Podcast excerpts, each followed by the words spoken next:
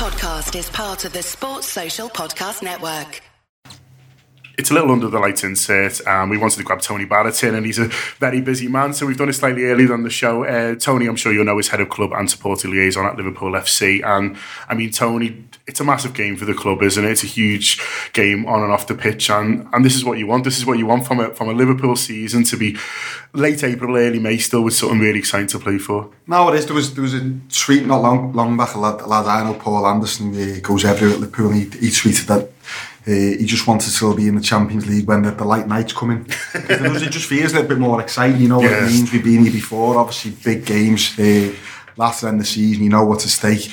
Um, and from being outside the club, I always knew how big these games were. Don't get me wrong, being a supporter, being a journalist, you, you, you're as tuned in as anyone to, to how big these matches are. But being the other side of the fence and being inside the club, as it were, and you see just how much effort and uh, time goes into preparing these games. It's absolutely enormous. Uh, and this is what we want. This is what we want. I, I've hardly seen my kids this weekend, but I do want that. And which is no offence to them. I want to see them as much Well, they're probably the same. Tony. But, but, but other than this weekend, just, I, I do want these, these times where Yeah. Liverpool Football Club is so massive and the games are so big that there's nothing else. You've got no, no time for anything else in your life because that, that's what we're in it for. If you're not in it for that, there's no point being a Liverpool Football Club. And do you and other people within the club sense that the people are noticing more what we're doing as well? So all around Europe, maybe that you know in, in Madrid, Barcelona, they're saying like you know Liverpool are back here. Yeah, that, well, the, the eyes the world are on us. I always think that at Liverpool that's the case anyway. I think we are a global superpower. I don't think we've always punched that weight, uh, but I, I think we are punching that weight now. And you look at some of the coverage from the Man City games, and I know the Spanish papers in particular were, were, were blown away by the crowd, and there were big pieces written in Spain about how the Anfield crowd feels it can actually not just be at these games and participate, Yeah. but, but actually can can shape destiny, and and that is that is a, a thing that's now now an idea that's taking shape in Europe. So it's not just those of us who go to the match and stand there thinking that. In Europe, they're thinking this is what Liverpool fans believe, and I just think that's an enormous weapon to have. Yeah. There's not another club in Europe. There's not another club in the last four who anyone's looking at thinking their supporters actually going to play an active role in what happens. At Liverpool, that's the case, and it is. It's one of our greatest strengths as a club.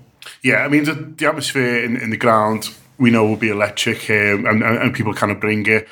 Last time out, obviously there's a bus meet and things like that, and I know that the manager spoke out afterwards about about what happened with the Man City bus, and for us fans, I think it's it's finding the it's finding the balance, isn't it? From look, we don't want to be, you know. You know, no one's ever going to roll the red carpet out for an opposition. You want it to be an intimidating pla- place to come, but it, it, it tipped over the edge last time for me. And, and what's, what was annoying for me as well, it obviously annoyed the manager. And so if they're if they're thinking, you know, he, he said he arrived at the game and, and we had this thing, oh, wasn't that brilliant? And they saw what happened to the City bus and it took the edge off a bit. And, and you don't want that for the players. You want them just just going in with a real positive feel. Yeah, it's it, it's one of those where it, there is a difficult balance on Yeah. these because uh, the atmosphere has to be hostile, and I don't use that word apologetically. Inside Anfield, it Yeah. has to be hostile in a football supporter sense.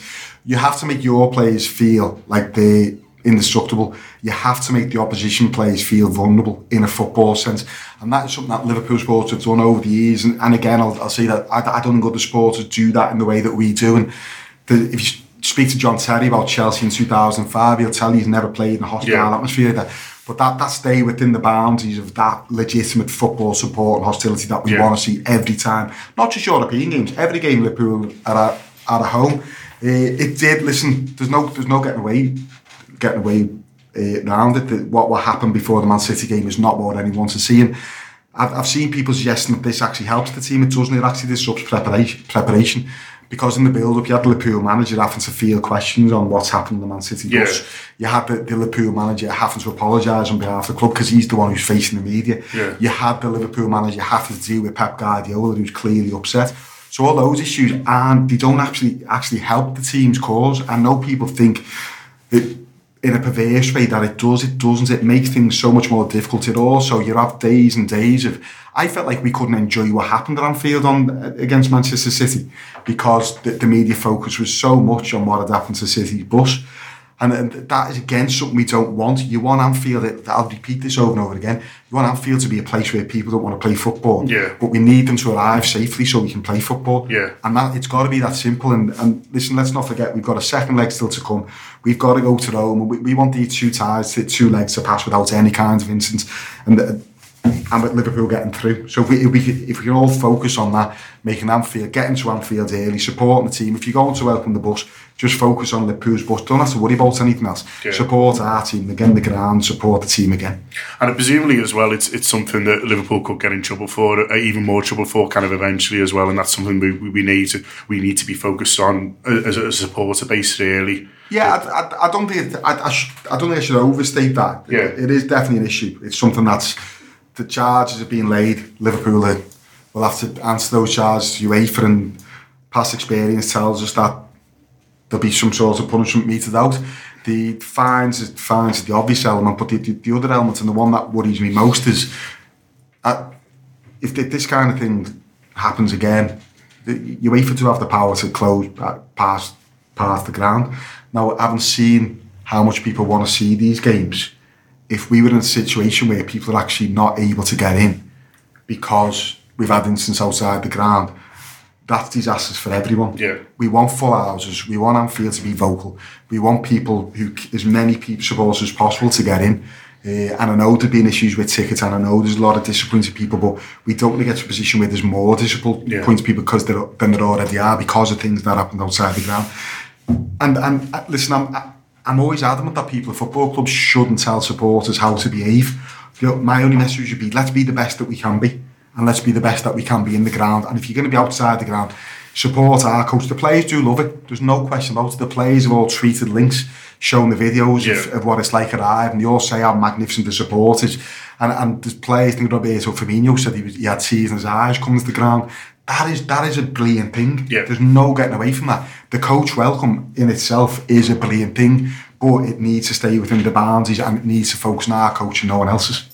Just want to get you on a couple of other things while you're here, Tony, if you, if you, if you don't mind. If, um, the first one is the away ticket prices are very high, and Roma haven't done anything wrong in that the, the charge of their home members, I think it is the same, or, or general sale was the same. So they've not, they've not. We, saw an incident with, with I think Man United recently where where the the, the, the club who were playing, I can't remember who it was now off the top but had to had to basically change it because they were being charged more. So we're being charged the same as the Roma fans, but it still is very high.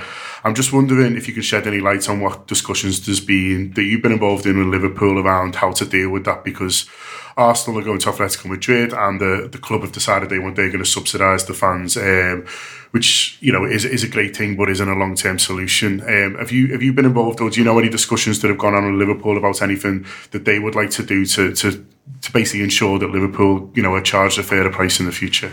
Yeah, and th- this is this is an issue that that it, listen, it's probably going on for longer time than, than this year. It's I know Yeah. Bayern Munich have been big on this.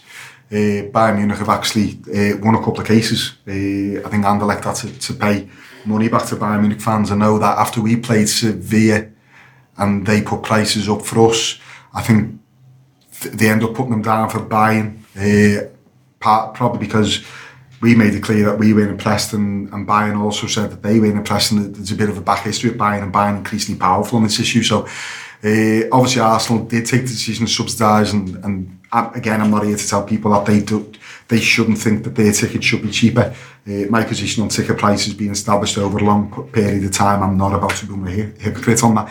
What I would say is that the club's position on this is very clear, is that they think subsidies in general are wrong. Uh, they think that subsidies w- would actually set back the cause of support to travel abroad because what UEFA wants is they want clubs to sort these issues out between themselves. They want this problem to go away. So when I know Manchester United had this issue with Sevilla as well, and uh, it was revo- resolved by United subsidising ticket price for their own, but putting prices up for Sevilla. But for UEFA, that was fine. Now, two sets of s- football sports have paid much more for the ticket than they should have done. Yeah. But as far as United were concerned, this eh, UEFA were concerned, this was fine. Liverpool's view is the only way to, to uh, bring about change and long-lasting, meaningful change is to have a cap on prices. That subsidies won't change anything. If you if subsidies this year will mean that subsidies next year, UEFA won't change it. UEFA will allow it to carry on because the situation's being resolved. it's been resolved between clubs and the supporters aren't kicking up a stink because they've had their ticket prices subsidised. But as someone's pointed out to me, if you start subsidising, the next move is they can put the ticket prices up still further. Yeah. In the knowledge that A, the sports will pay it and B, the other club will, will pay. So Liverpool's position is we need this to go away permanently. So Liverpool has been speaking to UEFA extensively and, and I can't tell you who's been involved, but it has been at a, at a very, very high level.